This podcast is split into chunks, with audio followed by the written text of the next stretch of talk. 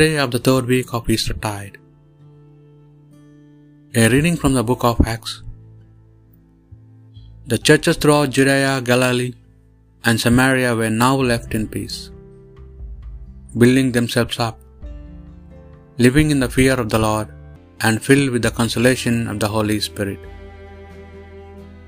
Peter visited one place after another, and eventually came to the saints living down in Lydda. There he found a man called Aeneas, a paralytic, who had been bedridden for eight years. Peter said to him, Aeneas, Jesus Christ cures you. Get up and fold up your sleeping mat. Aeneas got up immediately. Everybody who lived in Lydda and Sharon saw him, and they were all converted to the Lord. At Jaffa there was a woman disciple called Tabitha, or Dorcas in Greek,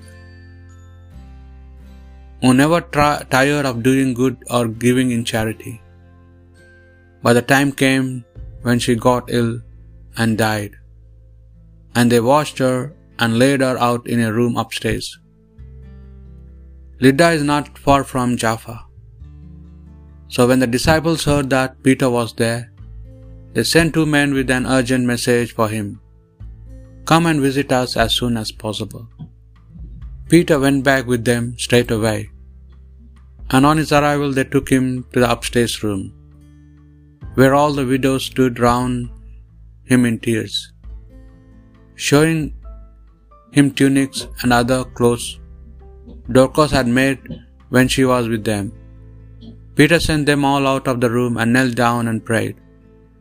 Then he turned to the dead woman and said, Tabitha, stand up. She opened her eyes, looked at Peter, and sat up. Peter helped her to her feet. Then he called in the saints and widows and showed them she was alive. The whole of Jaffa heard about it, and many believed in the Lord. The word of the Lord. How can I repay the Lord for his goodness to me? How can I repay the Lord for his goodness to me? The cup of salvation I will raise. I will call on the Lord's name. How can I repay the Lord for his goodness to me? My vows to the Lord I fulfill before all his people. O precious in the eyes of the Lord is the death of his faithful. How can I repay the Lord for his goodness to me? Your servant, Lord, your servant am I. You have loosened my bounds. A thanksgiving sacrifice I make. I will call on the Lord's name.